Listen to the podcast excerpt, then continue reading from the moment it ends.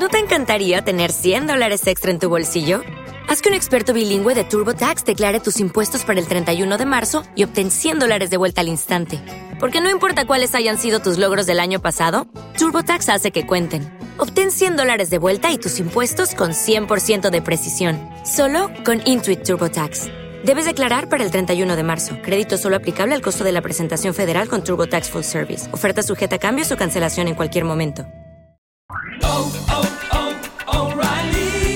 ¿Necesitas ayuda? En O'Reilly Auto Parts te ayudamos. ¿Necesitas algún consejo? Te aconsejamos. Nuestros profesionales en autopartes están siempre disponibles para ayudarte a encontrar lo que necesites. Excelente servicio al cliente es solo una de las ventajas que ofrece O'Reilly Auto Parts. Los profesionales en autopartes.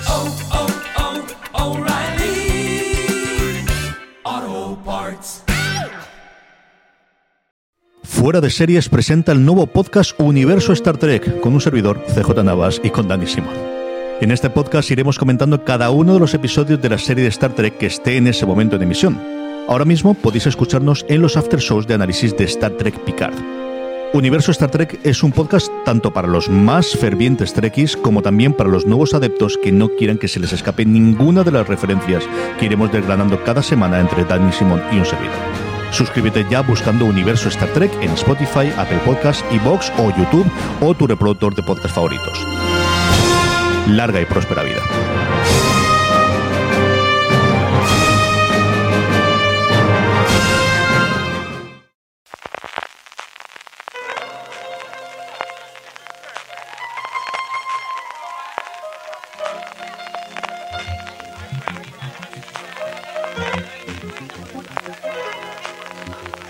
Okay.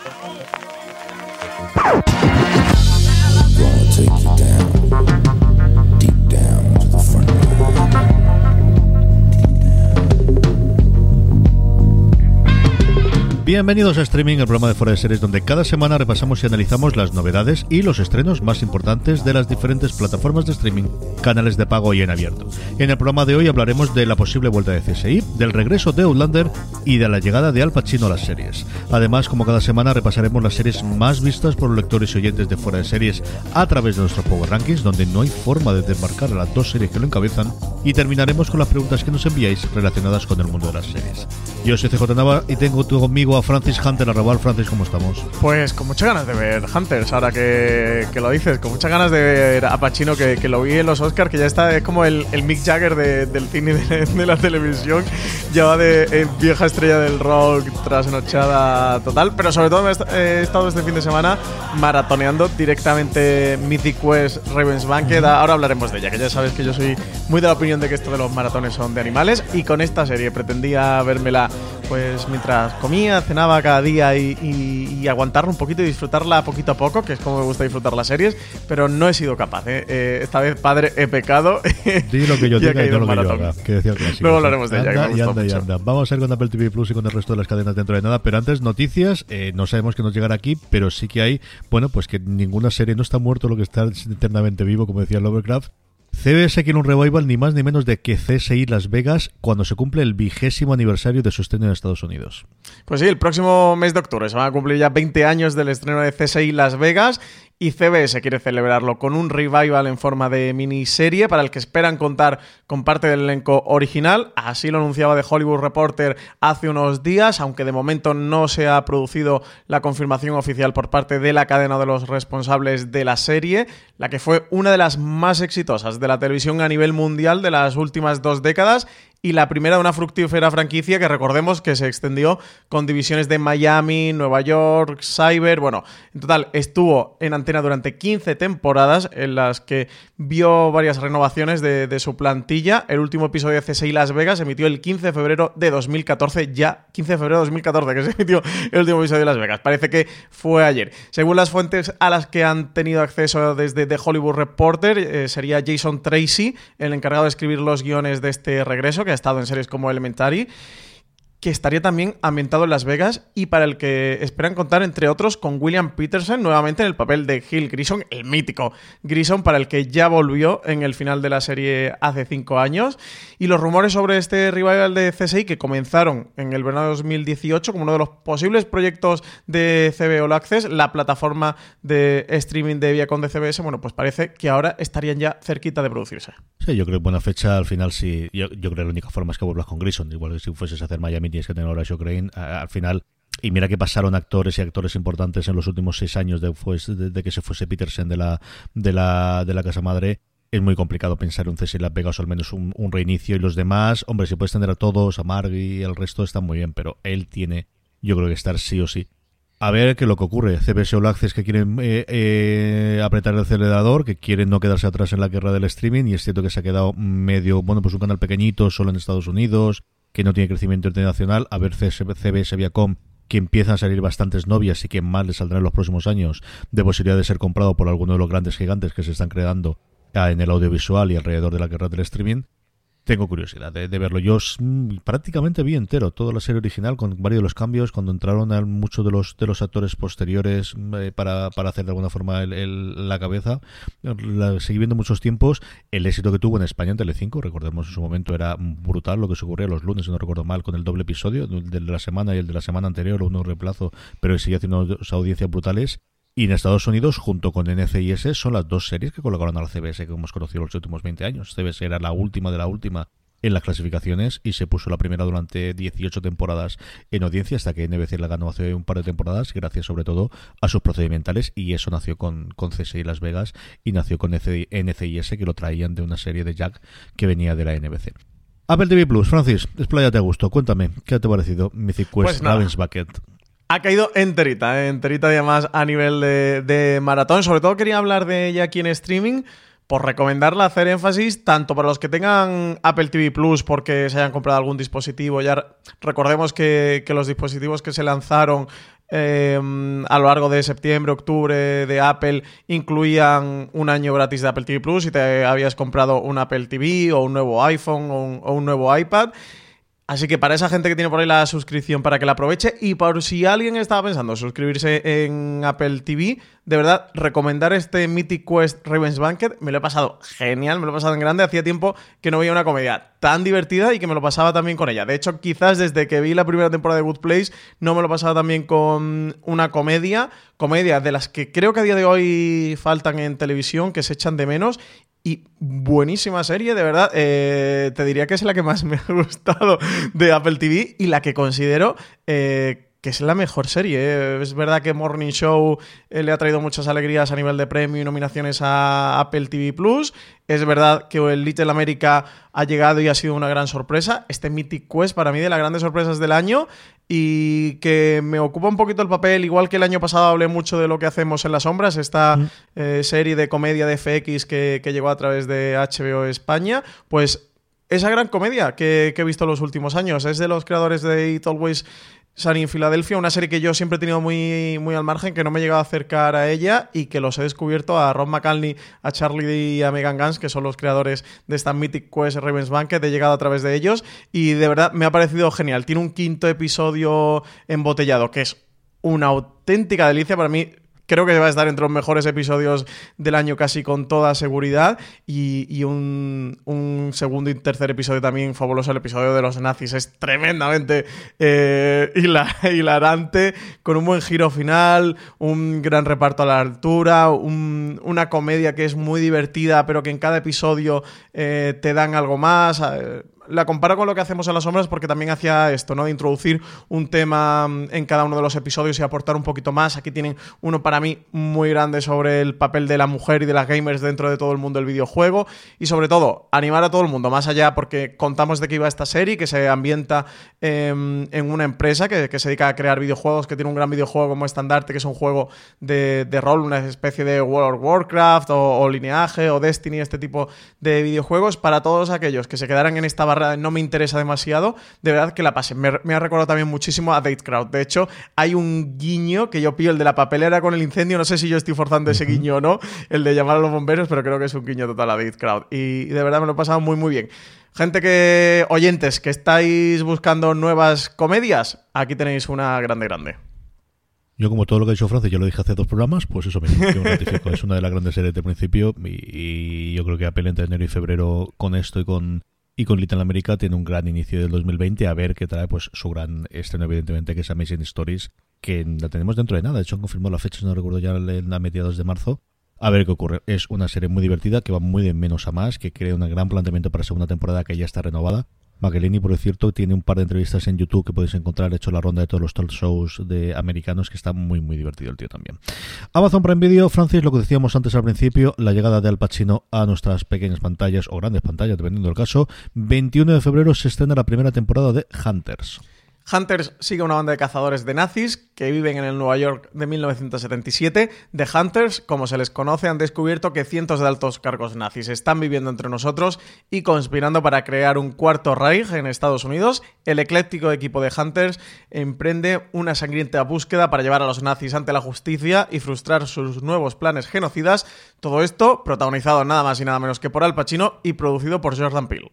El protagonista protagonista no es Pacino. Yo he podido ver el primer episodio con todos los, los follones del mundo y es que al final, pues mira, problemas del primer mundo. Pero cuando fui a verlo de repente, el audio me parecía una hora y media de episodio. Y dije, madre mía de mi alma, estamos ahora por una hora y media. Luego no, es que resulta que el episodio que ya me mandado duró una hora y luego volvieron a pegar otra media hora después. Cosas de los screeners que los envían. Los screeners además estaban en perfecto inglés, lo cual, bueno, pues, mm, hombre, siempre mm, tira para atrás si no tienes ningún tipo de subtítulos, pero además aquí que como la gran mayoría de la gente tiene o bien un acento tirando del alemán o bien un acento tirando del judío que todos impostan, es complicadito de segarla. Y además es que Amazon tiene la puñetera manía de ponerte tu correo electrónico como marca de agua en medio de la pantalla grande, que no se grande, ve sí. una. Para que no fin. se te olvide. Con todos estos problemas de, de visionado que no vais a tener vosotros cuando veáis a partir de este 21 de febrero el, el maravilloso los además las imágenes y mira que están muy bien.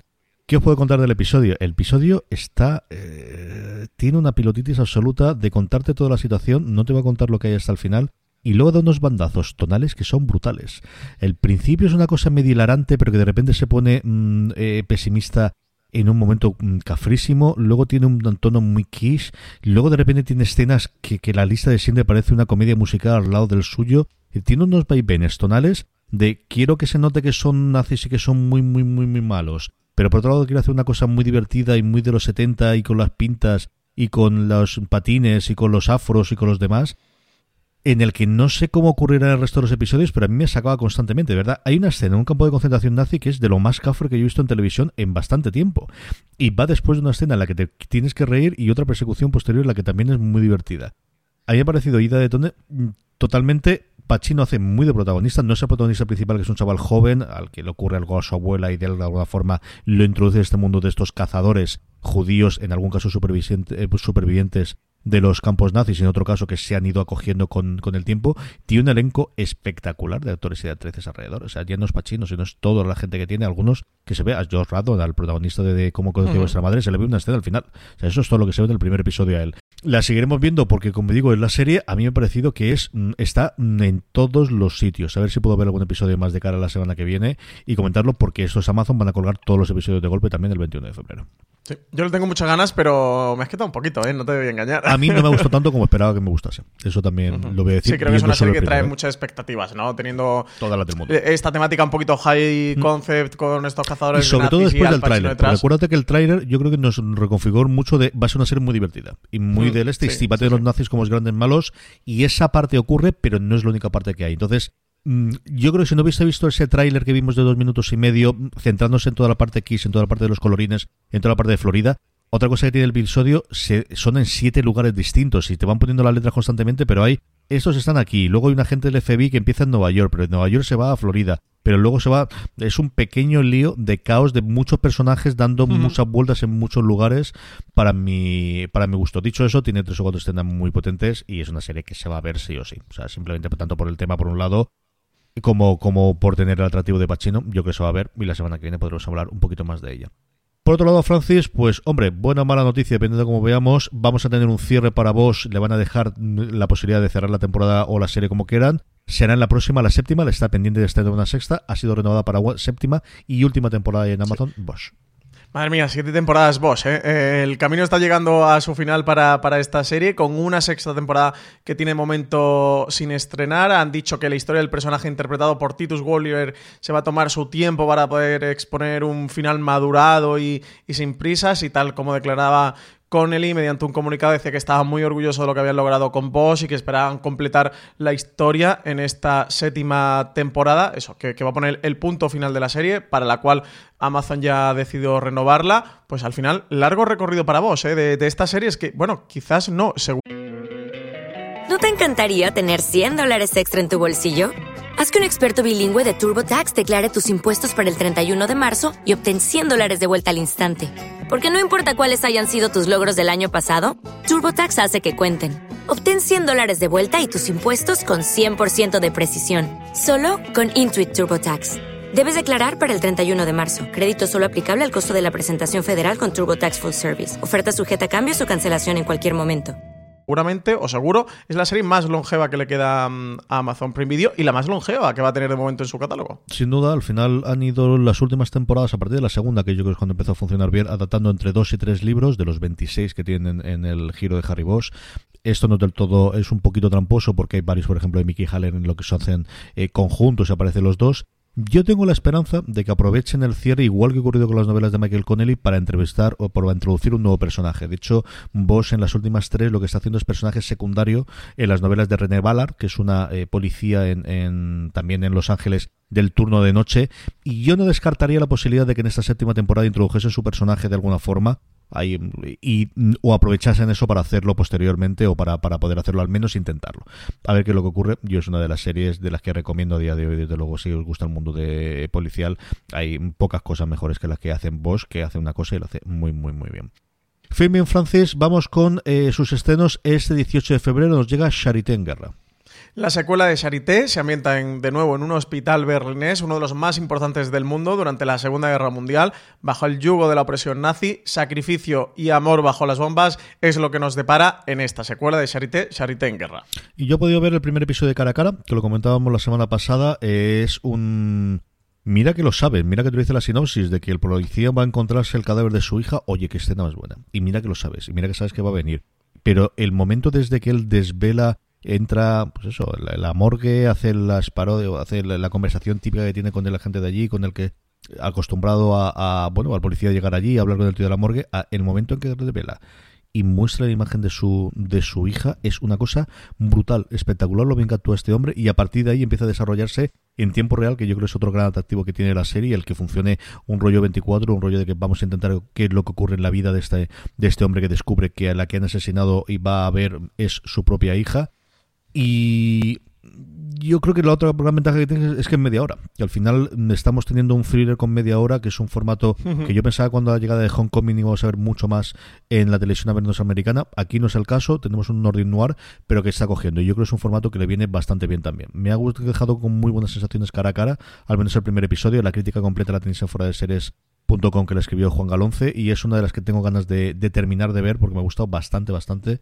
el, el, arranque, desde luego, de esta serie, como os digo, aunque sabía lo que ocurría, aunque sabíamos lo que funcionaba, está muy, muy bien hecha. De verdad que está muy O sea, esta no la apuntamos, ¿no? En filming. Esta, yo creo que para los aficionados, pues a la gente que os guste vos, a la gente que os gusta las la crónica, las historias de, de, noir, las historias políticas en general, yo creo que vale la pena desde luego que la veáis.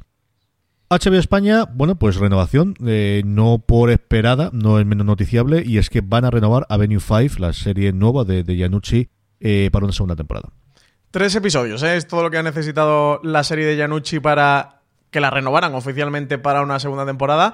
El protagonista principal de Avenue 5 es Hugh Laurie, que hacía público por Twitter la renovación de la, de la producción hace unos días y tras su mensaje llegó la confirmación oficial por parte de HBO. La comedia espacial, esta comedia espacial se estrenaba el pasado 19 de enero con resultados un tanto tibios entre la crítica, que ha sido un poco dispar y bueno, que tiene una primera uh, jornada de, de cinco episodios en lo que se plantea la falta de competencia de altos cargos en situaciones límite es todo lo que ahonda este Avenue 5, esta comedia, eso, un tanto espacial, con sátira eh, política, administrativa a la que ya nos tiene acostumbrado Armando Iannucci, todo protagonizado por Hugh Laurie. Pues sí, tienen esta se han puesto últimamente de moda esto de que son los actores o los creadores, más los actores, ¿no? Las, las caras visibles, los que en, Instagram o en Twitter diga que se ha renovado y a partir de ahí después venga la confirmación. En fin, al final, pues eso, si son los que tienen los seguidores, pues eso es lo que ocurre. El mundo influencer, CJ. sí, ahora se está poniendo muy de moda, así que, los propios actores o creadores sean los propios que, queda la, renovación oficial, pero es llamativo, ¿eh? porque el caso del creador puede llegar a tener más sentido, eh, pero el caso de un actor, sí, sí, desde luego es llamativo esta nueva tendencia pues al final tiene más seguidores. Esto es la suma de followers y una cantidad de followers. Sí, sí, totalmente. Vamos con Movistar Plus, Francis, Movistar Plus que trae el 17 de febrero pues uno de sus grandes éxitos internacionales como es Outlander. Adaptación televisiva del bestseller internacional escrito por Diana Gabaldón, una serie de novelas que cuenta con una inmensa legión de seguidores y seguidoras en todo el mundo. Pero CJ, tenemos una experta sobre todo esto en fuera de series, en España, en Europa, en la humanidad. Nadie sabe más de Outlander que Marina Such, así que me la he traído conmigo para que nos cuente qué nos depara esta quinta temporada. ¿Qué tal, Marina? Muy buenas, ¿qué tal? A ver, yo lo de experta en Outlander, hay unos, unos cuantos fans de los libros y de la serie que saben mucho más que yo, ¿eh? pero muchísimo más. Pero eso ya no son expertos, Marina. Eso ya han llegado a un plano astral distinto del resto de los humanos y que confiado. Pero sí, yo creo que es una de las grandes defensores que es una serie que se ve muchísimo, Marina, y que además tiene un fandom que se da a, conocer y a hablar y, que sigue muchísimo la serie en nuestro país. Sí, y que, y que es muy activo en, internet y que es un fandom, le pasa un poco como Juego de Tronos, que es un fandom que viene directamente desde, los libros eh, y que han abrazado la serie la diferencia es que ellos han abrazado la serie, eh, pero sin ningún tipo de, reparo. Pueden tener a lo mejor sus críticas o lo que sea, pero todo les gusta, todo les parece bien. Están deseando ver algunas de las cosas que saben que van a venir en los libros. No te cuentan spoilers, con lo cual mantienen la sorpresa para la gente que no haya visto la serie. Y, mm, yo creo que también es un, fan, es un fandom pues eh, muy agradecido, porque todo quieren saberlo todo sobre, sobre la serie. Incluso aunque ellos ya sepan muchas cosas de lo que van a pasar, quieren saberlo todo. El otro handicap o la otra cara de la moneda es que son cinco temporadas ya, Marina. ¿Por qué alguien debería ponerse a ver ahora las cinco temporadas, ahora que se estrena la quinta, mejor dicho, la cuarta temporada y engancharse esta quinta temporada de Outlander? ¿Qué, qué, qué es la serie? ¿Qué se van a encontrar la gente que desconozca las novelas, que sepa que sí, que, que alrededor suyo se, se habla de la serie? ¿Qué se va a encontrar si intentan engancharse a esta quinta temporada? Eh, yo no sé, no sé si deciros que engancharse, a ver, engancharte a la quinta temporada puedes perfectamente porque eh, es una serie que en cada temporada resetea un poco su trama, te hace un poco de recordatorio de qué está pasando ahí y tal, y más o menos lo puedes seguir. Pero yo creo que alguien se quiere enganchar, lo mejor es que vea la primera. La primera temporada que yo creo todavía, de momento, es la mejor de todas, sobre todo porque lo que tienes es una serie de aventuras, de aventuras históricas con una una protagonista que de repente viaja en el tiempo, desde 1946, 48 creo que es, 1946-47 hasta 1743, eh, cómo se tiene que adaptar a toda carrera al mundo ese nuevo en el que ha entrado de repente.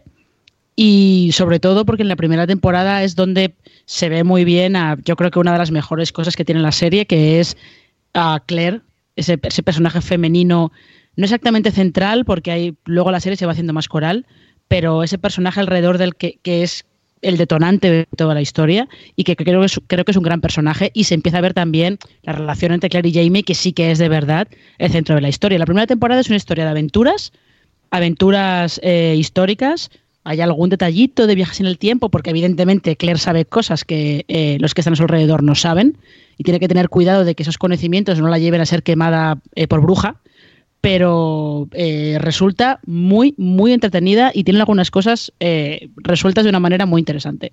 Y para los ya fans, Marina, para los que ya están convencidos de que hay que ver Outlander el 17 de febrero, ¿qué nos depara esta quinta temporada? ¿Qué, novedades nos va a traer la serie? Pues viene guerra otra vez. En Outlander, eh, cada cierto tiempo hay siempre una guerra en el horizonte. Yo creo que es cuando la serie funciona mejor porque son acontecimientos que, Claire y Jamie saben que van a venir, ellos no pueden hacer nada por evitarlos y tienen que intentar capear el temporal como, como mejor puedan. Y en esta quinta temporada lo que se avecina es la, la guerra de independencia de Estados Unidos. Todavía queda un poquito, van a, van a empezar los conflictos previos a que finalmente estallara la guerra en 1770 y no recuerdo si es 73 o 75 por ahí 73 Eh, y esas, esos conflictos los van a poner a prueba a todos no van a poner a prueba a Claire van a poner a prueba a Jamie porque va a estar dividido entre eh, la lealtad al gobernador británico que le dio le ha dado las tierras y la lealtad a los escoceses que están en rebelión contra, contra la corona británica. Y eh, vamos a ver pues cómo todos estos personajes salen adelante en una situación que cada vez se está poniendo más volátil, más complicada y que encierra muchos peligros eh, para ellos. Para que veas, CJ, que lo de Marina era todo modestia, ¿eh? porque creo que ha quedado patente aquí en este programa Claro, que es una auténtica experta en Outlander. Claro, clarinete. Marina Such, mil millones de gracias por haber intervenido en el streaming hablando un ratito de Outlander. Hasta la próxima, un beso muy fuerte. Hasta la próxima, muchas gracias a vosotros. Un besito, Marina. Vamos con Netflix, Francis, un Netflix que nos confirma, pues nuevamente, yo creo que para sorpresa absolutamente nadie, tercera temporada de Sex Education que nos llegará, si es como hasta ahora, el próximo año. Sex Education se ha convertido en una de las series punteras de Netflix. Está muy claro que, que la serie bueno, pues tendría una renovación para una tercera temporada. La plataforma lo anunciaba por Twitter también hace unos días. Lo que en la primera entrega fue una revelación, una pequeña gran sorpresa eh, por su manera de, de afrontar los temas sexuales y sentimentales entre adolescentes. En la segunda se ha consolidado como una serie con tirón entre el público que va mucho más allá del habitual de las ficciones de, de instituto. Así que la primera temporada eso fue una sorpresa, la segunda ya no lo ha sido para nadie y tendrá una tercera temporada. En principio no sabemos qué nos va a deparar esta nueva temporada. Hay a través de un vídeo que, lanzaron en la cuenta de, Twitter de, Netflix dos aspectos que se, dejan en el aire. Por un lado, el símbolo de la fertilidad en el retrato de la doctora Jane Mirbull que, aparece durante ese vídeo y el posible futuro de una relación entre Eric y Adam, que es uno de los aspectos que ha sus- suscitado más controversia a lo largo de esta segunda temporada de la serie. Lo que sí es una sorpresa es que quieran, bueno, no resucitar, sino continuar una serie que habían dado por cancelada en su última temporada, Lucifer, que les sigue dando alegrías a Netflix, tanto que quieren renovarla por una sexta después de haber dicho que no, que con cinco bastaba. Primero la rescataron de la cancelación de Fox para estrenar una cuarta temporada. Netflix ha anunciado en junio del año pasado que renovaba Lucifer por una quinta temporada que sería la última, pero desde entonces hasta ahora parece que han cambiado de idea respecto a la ficción protagonizada por Tom Ellis. Una de las series que sabemos siempre por, por estos rankings eh, que se publican por diferentes aplicaciones como TV Time, también según encuestas o informes que, que hacen consultoras y auditoras, que es una de las series más demandadas, más vistas a nivel internacional. Así que esto podría haber hecho, según informa TV Line, que la plataforma estuviera en negociaciones con Warner Bros. Television, que es la productora de la serie, para elaborar una nueva hoja de ruta en la que posibilitaría la realización de una sexta temporada de la serie. Desde luego, CJ, un movimiento curioso. Eso, primero la rescataron, luego la renovaron y ahora, pues parece que la van a ampliar después de haberle puesto un punto final a la serie. Y por último, no han tardado ni un solo teaser, no han esperado al tráiler, no lo mantienen la intrigar. Hopper parece que, al menos en Rusia, algo parecido a él, con, más, con menos pelo en la cabeza, eso sí, pero que parece que vive. Esto estaba claro, ¿eh? también te digo. Esta especulación polémica que había alrededor estaba bastante, bastante clara. Bueno, ya ha lanzado Stranger Things teaser de su cuarta temporada. Ya, como se está destapando la, primavera, ya están calentando el, estreno de esta cuarta temporada de Stranger Things. Teaser que tenéis en foreseries.com para que lo veáis si no lo habéis visto y sois seguidores de Stranger Things. Eso, el gran guiño, ¿no? La gran referencia en este teaser que dura prácticamente 50 segundos es que tenemos la confirmación de que Hooper está vivo y que es prisionero eh, de los soviéticos que le, tienen ahí escondido, ¿no? Como, como un preso al que le llaman el americano. ¿Has visto el teaser CJ? ¿Qué te ha parecido? Pues muy de lo que podíamos esperar que nos montasen, ¿no? Del final 50 segundos simplemente apareciéndose está aquí. Eh, me gusta, bueno, pues que tenemos algunos de los actores conocidos que parece que van a tener peso. No fichas a Jacken, sino es porque vaya a tener más peso, al menos al principio de, de, de los, de los episodios. Y a ver qué ocurre. Vamos a tener, pues eso, las cuentagotas típicas que tenemos siempre con Stranger Things, de ese es su estreno cuando se produzca, de la pues de la gran baza que tiene desde luego Netflix para, para tener nueva audiencia y para, para catarlos a los, a los espectadores. A mí sí me ha gustado que lo digan desde el principio, que no estemos dándole vueltas ahora hasta dentro de siete meses de si vive, no Sí, vive sí, o dónde vive. Eso me No están haciendo la de Walking Dead, ¿eh? con, con las muertes y con las desapariciones. sí. Es, es de agradecer, además, eso. Yo creo que era, estaba muy claro.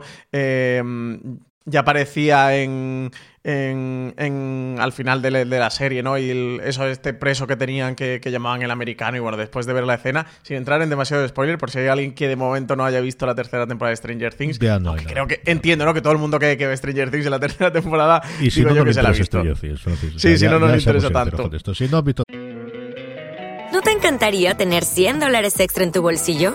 Haz que un experto bilingüe de TurboTax declare tus impuestos para el 31 de marzo y obtén 100 dólares de vuelta al instante. Porque no importa cuáles hayan sido tus logros del año pasado, TurboTax hace que cuenten. Obtén 100 dólares de vuelta y tus impuestos con 100% de precisión. Solo con Intuit TurboTax. Debes declarar para el 31 de marzo. Crédito solo aplicable al costo de la presentación federal con TurboTax Full Service. Oferta sujeta a cambios o cancelación en cualquier momento. En Sherwin Williams somos tu compa, tu pana, tu socio, pero sobre todo somos tu aliado, con más de 6.000 representantes para atenderte en tu idioma y beneficios para contratistas que encontrarás en aliadopro.com. En Sherwin Williams somos el aliado del PRO. hasta ahora la tercera, no te ha interesado en Sí, ningún sí, sí. Ver Stranger Things. No. Lo que no tenemos de momento es la fecha de estreno para esta cuarta temporada. Eso tenemos por ahora este teaser. A mí me ha gustado mucho. El teaser le, le han titulado desde Rusia con amor y es esa ambientación. Eso, pues hay al, al sheriff Hooper eh, que está trabajando como, como esclavo en, en unas obras que, que están realizando los, los rusos. De nuevo, bueno, se van a meter de lleno en una de las grandes tramas, ¿no? De, de la ciencia ficción, eh, como es la, la Guerra Fría. Pinta muy interesante, sobre todo a nivel estético, cómo pueden dar un giro a Stranger Things y de cierta manera pues reinventarla o, resetearla. Pinta muy muy interesante el teaser y las derivas que están tomando con la serie. El desde Rusia por amor nos podría dar una idea de que a lo mejor lo que van a hacer es coger el- los mitos de Bond, igual que en la anterior, por ejemplo, cogieron referencias a Terminator y alguna otra de las de las películas clásicas. Bueno, pues eh, desde luego es uno de los grandes títulos de, de las películas de la primera jornada de las de Sean Connery, eh, desde Rusia con amor. Star Play, dije la semana pasada que iba a haber Mother Father Son y así he hecho la serie de Richard Gere, porque va a ser la serie de Richard Gere, queramos o no queramos. He visto el primer episodio y muy parecido a lo que os he contado previamente de Hunters. Creo que tiene unos- vaivenes tonales brutales. Hay la historia fundamentalmente son dos que ocurren en paralelo. Por un lado es un gran magnate rollo mm, pues los Murdoch, algo por el estilo, protagonizado por Richard Gere, cuyo hijo dirige el periódico en Londres, está divorciado y vemos en paralelo la vida del hijo, la vida de la, de la madre o de la, de la exmujer y la vida de Richard Gere que llega a Londres justo antes de que haya unas elecciones y que está decidiendo si el peso de su periódico emblema, con la fuerza que puedan tener los periódicos a día de hoy, pero eso la serie nos dice que parece que todavía puede tener mucha fuerza esta parte, va a ponerlo detrás del actual primer ministro o de una nueva protagonista que la hace Sally Wright, que la hace, eh, perdón, eh, eh, sí, Wright, la, la intérprete de, de Happy Valley es la, Ujú. es la, no me acuerdo creo que he dicho el nombre Sí, de la creadora. en Wright vez de es la creadora. Eso es. Pues la protagonista, la, la actriz que hace la, la protagonista de Happy Valley, que Francis va a mirar mientras tanto en internet porque se me ha ido el nombre ahora, ella es la que hace la nueva alternativa, ¿no? La, la que de alguna forma hay, que tiene una entrevista con él. Luego, en paralelo, hay una investigación de una chiquilla que se ha perdido con un teléfono móvil, con unas serie de asesinatos que empiezan a hacerlo entre alguien que trabaja en este periódico y alguien que vemos al principio despedido del periódico. Más que despedida, que se larga, que había sido la gran columnista y que decide que ahora tiene muy poquito tiempo y que va a dedicarle a hacer estas tramas. Y luego en, en el centro yo creo que los mejores momentos que son los diálogos que tiene entre Richard Gere y el hijo, especialmente entre la madre y el hijo. La madre también es alguien muy conocida, es la tía de Peaky Blinders, la de alguna forma la, la mano detrás de la, el poder detrás del poder en Peaky Blinders. Es actriz. Hay una conversación entre los dos en un restaurante que está muy bien. Y luego de repente hay una escena sacada de 800 mil millones de mm, sombras de Grey, extrañísima, en medio de la serie. No es que yo sea el más mojigato del mundo, ni muchísimo menos, pero me parecía que está totalmente ida de tono, salida de tono, que no sé qué pintaba ahí en medio, más que para demostrarte cosas que creo que había otras formas de hacerla. Me gustó la parte de investigación, me gustó la parte política, porque al final es la parte política inglesa y esta parte me gusta bastante. Me ha chirriado bastante toda esta última parte que te digo, especialmente con el hijo, ¿no? Que al final es bueno, mi padre nunca me ha querido, mi padre siempre ha sido para él un, un de fraude y estas cosas, que lo hemos visto mil millones de veces, que yo no digo que no ocurra, pero quizás pues porque el actor, que no es mal actor, pero le pones de al lado a unos monstruos y es muy complicado hacerlo y que creo que se ha llevado a unos, a unos extremos que ya hemos visto y que tampoco hacen un shock. Yo creo, al menos a mí me ha producido mucho más la parte de rechazo que la parte de shock.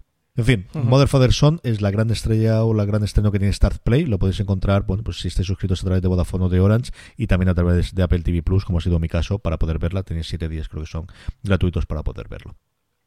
Cadenas en abierto, Francis. Lo primero que tenemos, ya tenemos nombre de la serie de Magallanes y el Cano. No sabíamos qué iba a ocurrir con esto. Pues al final, Televisión Española con Amazon han logrado mm, aliarse para hacer Sin Límites. El pasado mes de noviembre ya adelantamos la intención de Televisión Española de conmemorar el quinto centenario de la primera vuelta al mundo, llevando a cabo una serie de ficción sobre la hazaña naval que Juan Sebastián Elcano y Fernando de Magallanes llevaron a cabo. En aquel momento se anunció como una coproducción internacional de gran presupuesto y ahora se ha desvelado ya que va a ser Amazon, este compañero de viaje para la televisión pública, en una aventura que se va a titular Sin Límites, que será una producción de cuatro episodios rodada en español y que combinará talento nacional y extranjero. El británico Simon West será el director de la ficción, mientras que produce el español Miguel Menéndez de Zubillaga desde Monofilms en colaboración con Quilima Media junto con Radio Televisión Española y Amazon Prime Video. De esta forma, Televisión Española teje una nueva alianza con la plataforma norteamericana para materializar esta serie de acción y aventuras sobre un épico viaje que cambió la historia al demostrar que la Tierra era redonda. Le tengo mucho susto a esta, pero bueno, me callaré y me, guardaré la respuesta hasta que veamos alguna cosa de ellas. De la que hemos visto, y yo creo que antes lo que esperábamos, es el tráiler de HT, de Hit, la serie con Daniel Grau, la serie, bueno, pues eh, la nueva apuesta que tenga Televisión Española de algo lo que tradicionalmente ha funcionado muy bien para ellos, que son series con adolescentes, series de maestros, series mostrando un poquito la educación. Serie producida por el grupo Ganga y creada por Joaquín Oristrel, quien ha sido el coordinador de guion de Cuéntame cómo pasó en sus últimas temporadas. La serie nos acerca a las aulas, pero con un enfoque diferente al de otras series juveniles, ya que se intuye más dura y realista, poniendo el foco en esos centros educativos donde las cosas no van como deberían, al menos es lo que nos adelanta este tráiler de Hit, que lo tenéis disponible en foraseries.com, serie protagonizada por Daniel Grao junto a Olaya Caldera, que interpretará a Esther, la directora del centro, y a una pandilla de jóvenes actores, muchos de ellos noveles. CJ, ¿qué te ha parecido este tráiler? Pues muy en lo que esperábamos. Yo aquí es cierto que confío mucho en Oristrel, confío mucho en Ganga, que es la primera gran producción que tiene eh, junto con, con después, bueno, pues del monocultivo prácticamente que ha tenido siempre alrededor del universo de Cuéntame cómo pasó. A ver qué ocurre. Yo sabes que Grau es alguien que me gusta mucho, creo que es alguien que puede llevar adelante la serie. Tenemos, bueno, pues sea con Merlín, con Merlisa Pereaude, hasta cierto punto con Scam, eh, o un resurgimiento de las series de adolescentes o con adolescentes o para adolescentes o cualquier combinación de las anteriores a ver qué ocurre con ella. El trailer es muy de llegado aquí, soy muy duro, soy el héroe lindo, pero no lo sé, no lo sé. A ver qué evolución tiene y como te digo, tengo sobre todo mucha confianza en Oristrel, que, que creo que es alguien que un oficio y que lo ha demostrado en las últimas temporadas. Sí, sí, sí, el trailer desde luego es impactante, sí que tiene un puntito de premisa high concept, a ver cómo qué, insuflan ¿no? De, novedad en todo este tipo de, series. Tenemos al, protagonista diciendo en el trailer de ser maestro es la profesión más difícil del mundo, en una especie de charla TED Talks que, está dando que desde luego llama la atención. Nos contextualizan de dónde viene el nombre este de, de Hit, el nombre del protagonista que da título a la serie, es que se llama Hugo Ibarra Toledo. Por eso os digo que todo esto de high concept lo tenemos, lo tenemos por aquí, porque pasar de Hugo Ibarra a Hit, nada más y nada menos. Es un salto. Es un salto desde luego es un salto. Así que si no habéis visto el tráiler, eh, pasaros por foraseries.com, será uno de los próximos estrenos de Radio Televisión Española. La serie terminó de rodarse a finales de diciembre, hace poquito, ya tenemos tráiler, así que desde luego están corriendo. No sé si la veremos para septiembre, octubre, noviembre, de cara al inicio de la nueva temporada televisiva. Cadenas de cable, lo primero que tenemos es el 21 de febrero llega la segunda temporada de la serie de antología Miracle Walkers. Los seguidores de la comedia protagonizada por Daniel Radcliffe y Steve Buscemi están de enhorabuena porque Miracle Workers regresa con una nueva temporada. Esta entrega conserva el elenco de la anterior, pero los intérpretes van a dar vida a otros personajes. El escenario también va a cambiar. Del luminoso e idílico paraíso van a pasar a una ambientación más oscura, nada más y nada menos que la plena Edad Media, la historia de Dios y su ángel de confianza hace espacio a las nuevas aventuras y desventuras que va a vivir un grupo de albeteanos del medievo que trata de mantener la positividad en una era de desigualdad y de noticias falsas. Que también había fake news, CJ, en la, Edad Media, donde las cosas estaban un poquito más complicadas. Que, era más complicado, eso sí. O sea, no funcionaba Internet, no funcionaba exactamente igual que ahora. Dos días después de Miracle Workers nos llega la octava y ya última temporada, madre mía de mi alma, lo que nos ha dado esta serie en su momento, de Homeland, octava temporada, el 23 de febrero, Fadres. Saul Berenson, el asesor sobre seguridad nacional del presidente Ralph Warner, es asignado para negociar la paz con los talibanes en Afganistán, mientras Carrie Mathison sigue recuperándose del brutal tratamiento que recibe en una cárcel rusa, aunque su conocimiento y experiencia en Afganistán harán que Saul quiera que le acompañe en su misión. Sal no deja tranquila a Carrie, eh, pobre Carrie. Yo es que ya me, en la, eh, la sexta temporada ya me, me terminé bajando el carro, la séptima no me pillaron, yo creo que en esta octava no me van a pillar, pero de verdad, eh, una orden de alejamiento ya Saúl, ¿eh? que deja a la pobre Carrie tranquila. Sí, la deja tranquila, pero al final ella también cosas. vuelve y al final son los dos que se entienden. Y esto, en fin, las veces que se han salvado las vidas el uno al otro. La última, yo creo también para sorpresa de nadie, uno de los últimos grandes éxitos de las cadenas en abierto en, Estados Unidos y también aquí, tanto en cable como en abierto, The Good Doctor, renovada por una cuarta temporada desde ya. Es el tercer drama más visto en ABC, lugar que ocupa por detrás de Anatomía de Grey Estación 19. Con esta, pues, mm, tan saludables cifras de audiencia, la cadena ha decidido seguir confiando en la serie de David Shore y ha confirmado su renovación por una cuarta ya temporada. En la tercera entrega, que aún está en emisión, Sean Murphy interpretado por Freddie Highmore, continúa enfrentándose a los retos médicos propios de su residencia, mientras navega los de su relación romántica con Carly Lever, interpretada por Jessica Nicole. La serie eh, que se está actualmente en emisión también en, en TNT, se puede ver toda la noche de los martes. De todo lo anterior, Francis, ¿qué recomendamos? Pues a pesar de que te tengo que confesar que me has dejado el cuerpo un poco tibio con Hunters, desde luego es, es una de esas series que no me voy a perder esta semana y que sí que tengo muchas ganas que llegue el día del estreno. Pues yo, por mucho que tú hayas tirado de Homeland, yo vuelvo todos los meses. Yo cada vez que hay una temporada nueva mm, intento engancharme y es cierto que está con la octava, con este giro que le están dando de Carrie, volver un poquito a los orígenes de la primera temporada y que sea algo parecido a lo que ocurrió con Brody en las secuelas de este encierro suyo en, en Rusia. Voy a darle una posibilidad. No sé si eh, realmente la seguiré después eh, como ha ocurrido en las últimas temporadas, pero vamos, en mi casa ya te digo yo que se verá solo Homeland y yo creo que intentaré verla también. Vamos ya con el Power Rankings, vamos ya con las series más vistas por los oyentes de fuera de series, unos Power Rankings que hacemos semana tras semana con vuestras notas, con vuestras votaciones que nos hacéis en esa pequeña encuesta que colgamos en fuera de series.com. Como siempre os decimos, la forma más sencilla de que no se os olvide, de que os acordéis de hacerla, es que os unáis a nuestro grupo de Telegram, telegram.me barra fuera de series, donde más de 1.200 personas diariamente hablan sobre series de televisión y cuando colgamos la encuesta os avisamos. Nada, en 10-15 segundos nos ponéis las tres series que más os han gustado esa semana, así es como hacemos el Power Rankings. Unos Power Rankings que me da mucha alegría además verla. En el puesto número 10, nueva entrada, Boya Horseman, tristemente se nos ha despedido ya. Dentro de nada tendremos un programa hablando de lo que ha sido la última temporada y todas las demás.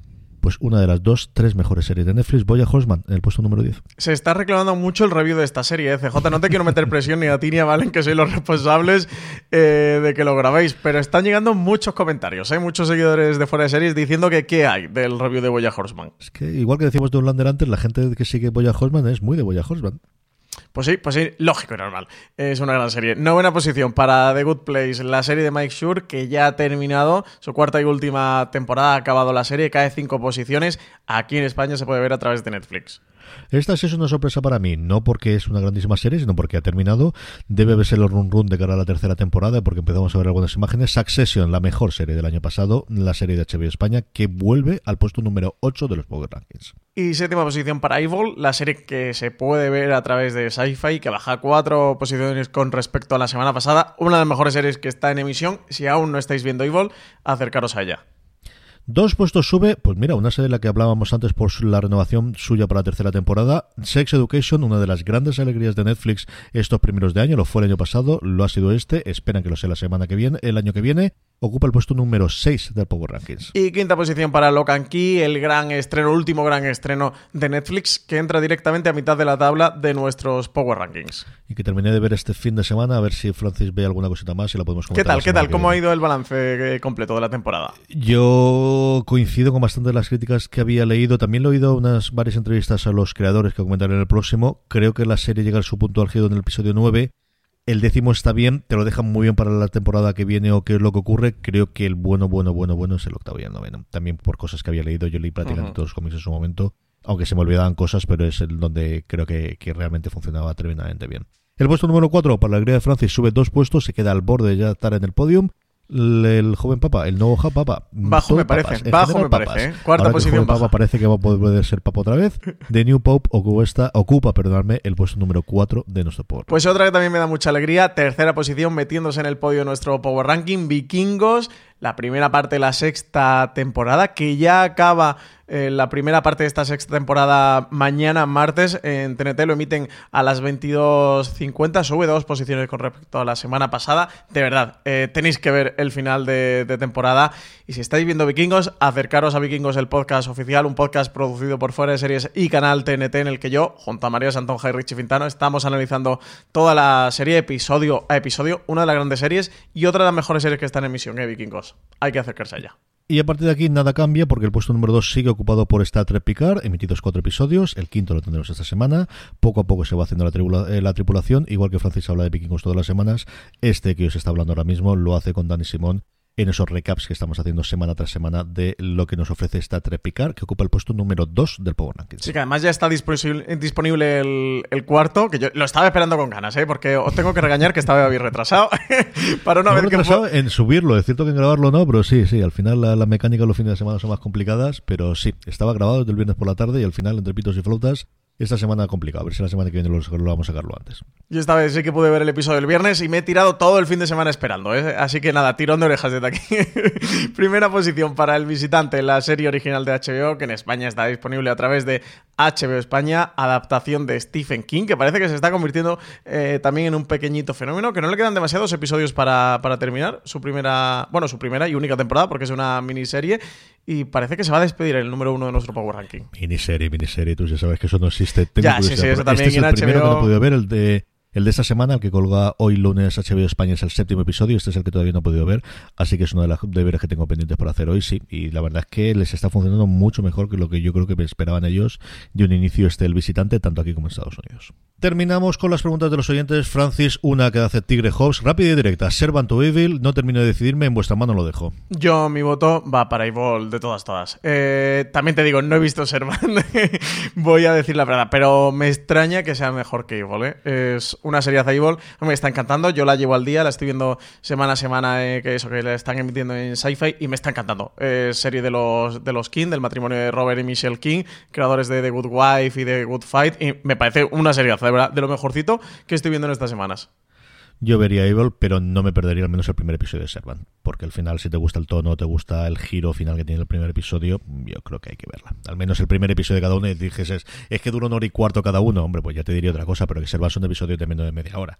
Si además estás dudando entre las dos, yo creo que al menos el primer episodio habría que verlo sí o sí. Más preguntas, Francis.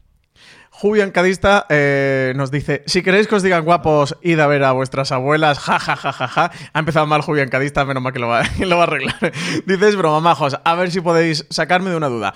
¿Cuál es la serie con más spin-off? Si he acertado, voy a obligar a varios amigos a escucharos por lo civil o lo criminal. Un fuerte abrazo. Pues aquí la gran movida es que entendemos por spin-off. Ahora antes que hablábamos de CSI, es decir, son todos spin-off, no lo son. En puridad, spin-off es algo que sale de otro. Es decir, coges un personaje, coges una trama, coges un mundo. Luego tenemos universos. Esto nos ha costado como 24 mensajes internos en el Slack esta mañana en fuera de series de qué era, qué dejaba de ser y cuál de todas era, ¿no, Francis? ¿Qué debate hemos tenido? Sí, sí, qué debate hemos tenido. Claro, porque a mí, eh, cuando hemos visto la pregunta de Julian Cadista, el- sinceramente, lo primero que se me ha venido a la mente, digo, debe estar por CSI o por Chicago, que tienen tres cada uno, pero a ver si más. Pero a partir de ahí hemos empezado un debate entre lo que es un spin-off, lo que es una franquicia, la, diferencia entre spin-off y franquicia, el que sí, el que no. Muchos apuntaban que era Star Trek, que, que tiene hasta siete. No sé, yo para mí Star Trek es una, es una franquicia. No sé tú, CJ, cómo, cómo lo ves. Otros apuntaban también por Stargate, pero yo estoy en el mismo, de que Stargate lo veo más eh, franquicia. En cualquier caso, Stargate tiene tres derivadas. Lo que pasa es que luego ha tenido una webserie, luego ha tenido una serie de, de animación. Todo se volvió muy complicado. Marina defendía que era All in the Family, que, mm, que, pero por un lado hay información de que tuvo cinco, otros siete, porque el, mm, All in the Family tuvo un spin-off y luego un spin-off del spin-off. Entonces ya la derivada de la derivada, todo se vuelve muy complicado. Yo con CSI o con Chicago me, me vale, no sé tú cómo lo ves. Pues eso, que depende de lo que definamos de spin-off. En Siendo totalmente puristas, un spin-off era algo, eh, cogiendo la palabra en inglés, algo que salía de otra, normalmente con alguno de los personajes, pues un Fraser de, de- a partir de Cheers, por ejemplo. Cogemos el personaje, lo llevamos a otro lugar y a partir de ahí tenemos un cierto recorrido. Yo para mí Star Trek no lo sería. eh, y mira que Worf, por ejemplo, se, se traslada, pero tiene series distintas. Pero en cambio Stargate sí que es cierto que siempre se ha creado con algunos personajes previos. Así que, bueno, pues gracias por la pregunta porque nos va a dar para hacer varios segundos angulares sobre el tema y para poder escribir, para escribir algo en la web. Eso sí está claro. Sí, sí, sí, sí, hemos tenido ese ley- eh, debate con que si ley y orden, que ley y orden que también, bueno, ley y orden tiene, tiene cuatro, por eso el punto de ley y orden son spin-off o son franquicias, ¿qué pasa con CSI como Chicago? Ya son más Con el franquicias NCIS que, que, tienes que ya, y luego tienes el realmente. NCIS, y tienes el NCIS, los, lo- el, sí, sí. la señor la que tenía también en el sur, un porrón. Sí, sí, es complicado. En, cual- en cualquier caso, CJ, que obligue a los amigos, Sí, sí, civil eso o claro, criminal, a que nos escuche. Esto O sea, está más claro que el agua. que no. bueno, y Julián, escríbenos y dinos ¿Cuál era que tenía? cuál Sí, era tu apuesta. con la intriga de cuál es la que dice Ya tengo la incertidumbre. A, a ver si él va a tener la pista y nosotros no hemos conseguido hallar. y él tiene la respuesta. Navetio nos dice que parece precioso, ¿se sabe algo de la integración de canales en Apple TV? Pues estamos exactamente igual, ¿no, Francis? Pues sí, aquí me encanta que nos llama preciosos. eh, pues eh, estamos igual. De momento no han dicho nada ni de Amazon, ni de Disney, ni de Acorn, ni de todos esos que estábamos esperando. Incluso un HBO España. Sobre todo Disney Plus. Yo la que tengo más curiosidad por ver es, porque en Estados Unidos sí que lo permiten, a ver si entra la integración de Disney Plus dentro de Apple TV. Esa es la que tengo yo más curiosidad por ver si te puedes suscribir a, a Disney ahora cuando se marquen el 24 de marzo a través de la aplicación de Apple TV, pudiendo hacerlo en Estados Unidos. Sí, y HBO España, que teníamos por ahí la sospecha de que pudiera entrar y, y no sabemos nada. Y eso, de Amazon tampoco sabemos si va a hacer esto de los channels como en Estados No. Unidos y también los va a ir integrando. De momento tampoco ha habido ningún movimiento, ningún rumor de que Amazon Prime Video vaya a incluir los channels y tenga también cabida para otros. Así que sí, sigue la cosa estancada, no, no hay informaciones nuevas sobre este tema. Danilo Cervantes nos dice, tenemos HBO, Netflix, Apple, Amazon, YouTube. ¿No sienten que al existir tantas opciones, suscripciones, se promueve la piratería? Porque no se pueden tener todas las plataformas. El debate este eterno de si ahora el haber más oferta va a llevar a que haya más piratería. Yo creo que nadie le pone una pistola en la cabeza para de que tengas que suscribirte o que tengas que gastarte el dinero en esto. Y es la de siempre. Yo eh, también porque vengo de hace 15 años cuando me quejaban de que no me dejaban gastarme el dinero para poder tener acceso a todo demás. Pues alguna nota, es decir, yo creo que por ejemplo Harley Quinn, ahora que se está haciendo solamente en DC Universe, que no está disponible fuera de Estados Unidos, o cosas similares, pero son más cosas puntuales de 3, 4 series que realmente si tienes muchas ganas de ver, no puedes hacerlos, a los precios que nos movemos que va a fomentar yo creo la piratería de contenidos muy concretos cuando tengas una cosa de mucho éxito. Pues si funcionase muy bien una serie de Stat Play que al final es complicado conseguirla fuera de las plataformas tradicionales, puedas eh, pueda darse. Eh, pues tenemos el momento de expansión, luego tendremos el momento de concentración. Yo creo que en tres o cuatro años volvemos a tenerlo y más aún si lo que comentábamos Francis y yo de que un Apple o un Amazon te permite suscribirte a partir de su, de su propia aplicación a otros canales puedas tenerlo. Yo tanto como que se promueva la piratería Sí, me parece excesivo, una cosa de darle la vuelta a la tortilla. Yo creo que promover no se promueve absolutamente nada. El que tengas un mayor deseo de ya pago 7, no voy a pagar una por un contenido adicional, pues eso va a ocurrir y yo creo que también es lo que ellos esperan que va a ocurrir, igual que todos son conscientes de que cuando tienen cuentas compartidas se comparten más allá de la propia familia, igual que otras muchísimas cosas que todos sabemos que se dan y que se y que ocurren y que ellos mm, calculan dentro de, de esas hojas de Excel para determinar si el servicio va a ser rentable a medio Sí, plazo sí. o no. Y que también hay términos medios. ¿eh? Hay grises en esto de las plataformas de streaming, que es entretenerlas todas a la vez contratadas, o no tener ninguna y piratear, o tener una o dos y piratear el resto. También está el, oye, te das de baja, te vuelves a suscribir a una, no hay eh, permanencia. Pues pagas un mes en HBO, aprovecha las series que hay en HBO, y luego te mudas a Disney, y luego te mudas a Apple, y luego te mudas a- al que te interesa, te mudas a Amazon. O sea que también está el término medio. Yo creo que sí, ¿eh? que, que esto de promover la piratería, no lo digo por Danilo, ¿eh? que, él nos hace la pregunta, pero sí por gente por Twitter o co- cosas que escuchas en la calle, son un poco a barrer para casa la justificación, ¿no? De es que hay muchas, es que me voy a pagarla por todas. El otro día me lo decía eh, un, seguidor por Twitter cuando hablaba de Mythic Quest, que he hablado antes al principio del programa y la recomendaba de es que no se pueden tener todas las plataformas, es que no se pueden tener tal. Digo, bueno, si, yo no te estoy diciendo que controla la plataforma, digo de, oye, si, si tienes Apple TV bien. o buscas una buena comedia, que sepa que esto lo tienes aquí. Si te interesa, vas a verla y si no te interesa, pues no vayas a verla. Si esto afortunadamente es un disfrute y es un entretenimiento. Esto no es obligación para nadie, ni lo pasan en examen por ahora en, en las escuelas, en los institutos, ni en las universidades, ni, ni esto entra en la selectividad. Así que no preocuparse, que esto es para disfrutar y para pasárselo bien, entretenerse un rato. El punto este de mm, obligación y tal, es verdad que es un poco, es un poco tonto. O sea que eh, yo entiendo, ¿eh? Que, un usuario a pie de calle. Hombre, si eres muy seriéfilo, que también te digo, creo que lo amortizas, ¿eh? que irte a cenar te cuesta 40-50 euros y creo que todas estas plataformas no llegas ni a- no te llega hasta los 50 euros, ¿eh? Y tienes un mes entero en 5 o 6 plataformas. Eso, durante cada uno de los días y una cena te la gastas en un par de horas, tres como mucho, si se alarga la sobremesa, en, en una noche. Así que el coste, la rentabilidad de coste, tiempo de uso, te sale bastante a favor. Pero en cualquier caso, pues si no, oye, pues eso, te das de alta en una o en dos, y luego te das de baja y al mes siguiente tienes otra. Yo a muchos amigos, cuando les recomiendo alguna serie de HBO o de Amazon o de alguna plataforma, me dice, es que HBO no lo tengo. Le digo, oye, pues tiene dos semanas gratuitas y te cuesta 8 euros para ver esta, esta, esta. Son cuatro series, oye, te sale a 2 euros cada, cada serie eh, verla. Así que fíjate si te sale rentable. Nos despedimos siempre, como siempre, con eh, un repaso de lo que vais a poder encontrar en Fuera de Series. En primer lugar, en la cadena de podcast, Francis, ¿qué podemos encontrar durante martes, miércoles, jueves, lo que nos queda de semana? Pues tenemos el gran angular para mañana, que, que no sé si está en el aire o ya es oficial, oficioso. No- este no sé si lo habéis grabado, CJ, no estoy muy seguro si lo habéis... Está grabado, claro. ¿Lo habéis grabado? Entonces está va a salir, grabado, ¿no? grabadísimo, con todo el cariño y con todo el optimismo que tiene Mike Shure, al que dedicamos pues esos eh, programas que estamos dedicando en Gran Angular para hablar de productores ejecutivos, de creadores de showrunners en general.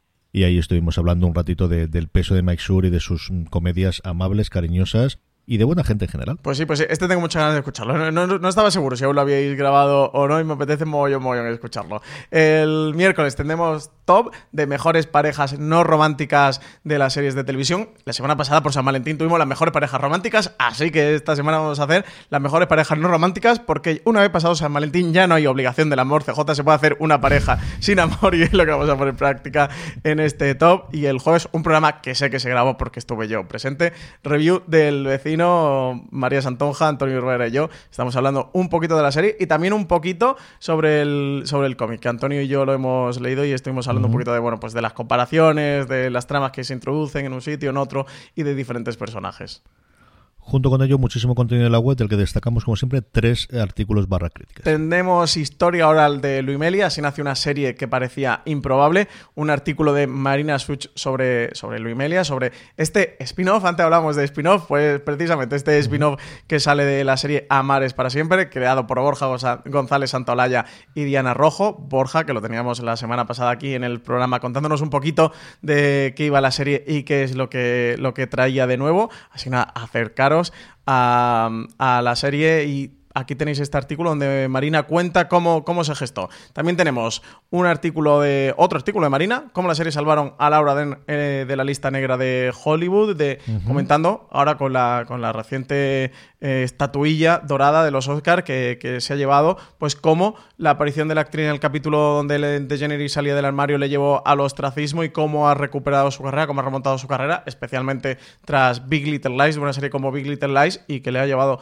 incluso a ganar el Oscar en Hollywood. Y por último, artículo de Álvaro Nieva, Showtime afronta el fin de una era tras el adiós de Homeland. Hablábamos antes del estreno de la última temporada ya de Homeland, una de las series de más éxito de Showtime, no de las más longevas, porque Showtime, oye, esto de series con 10 y 11 temporadas no le cuesta demasiado tener. Homeland se va a despedir con, con 8, ellos no tienen problema ¿eh? en alargar esto de las series. Homeland No, ninguno, ninguno. no tiene ninguno. Homeland se va a despedir con una octava temporada. Es una serie muy importante. Fue muy importante, sobre todo durante sus dos primeras temporadas, que colocó a Showtime entre los canales de referencia y entre los canales que siempre estaban nominados a premios. Hasta aquí ha llegado el streaming. Recordad que tenéis mucho más contenido en formato podcast en la cadena de Fuera de Series, incluido todos esos programas que hemos comentado que tendremos durante esta semana. Más contenido en fueradeseries.com. Don Francisco Arrabal, hasta la semana que viene. Pues hasta la semana que viene, CJ. Y a todos vosotros, querida audiencia, gracias por escucharnos, gracias por estar ahí y recordad tener muchísimo cuidado de fuera.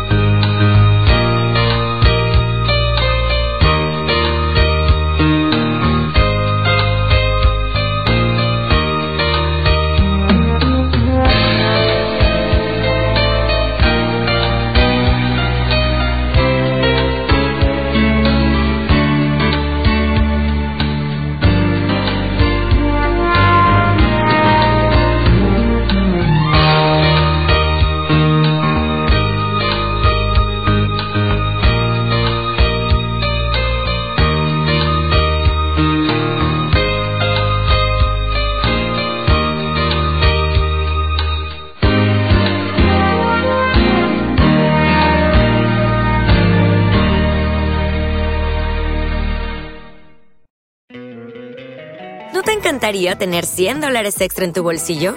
Haz que un experto bilingüe de TurboTax declare tus impuestos para el 31 de marzo y obtén 100 dólares de vuelta al instante. Porque no importa cuáles hayan sido tus logros del año pasado, TurboTax hace que cuenten. Obtén 100 dólares de vuelta y tus impuestos con 100% de precisión, solo con Intuit TurboTax. Debes declarar para el 31 de marzo. Crédito solo aplicable al costo de la presentación federal con TurboTax Full Service. Oferta sujeta a cambios o cancelación en cualquier momento. ¿Necesitas ayuda? En O'Reilly Auto Parts te ayudamos. ¿Necesitas algún consejo? Te aconsejamos. Nuestros profesionales en autopartes están siempre disponibles para ayudarte a encontrar lo que necesites. Excelente servicio al cliente es solo una de las ventajas que ofrece O'Reilly Auto Parts. Los profesionales en autopartes. oh, oh, O'Reilly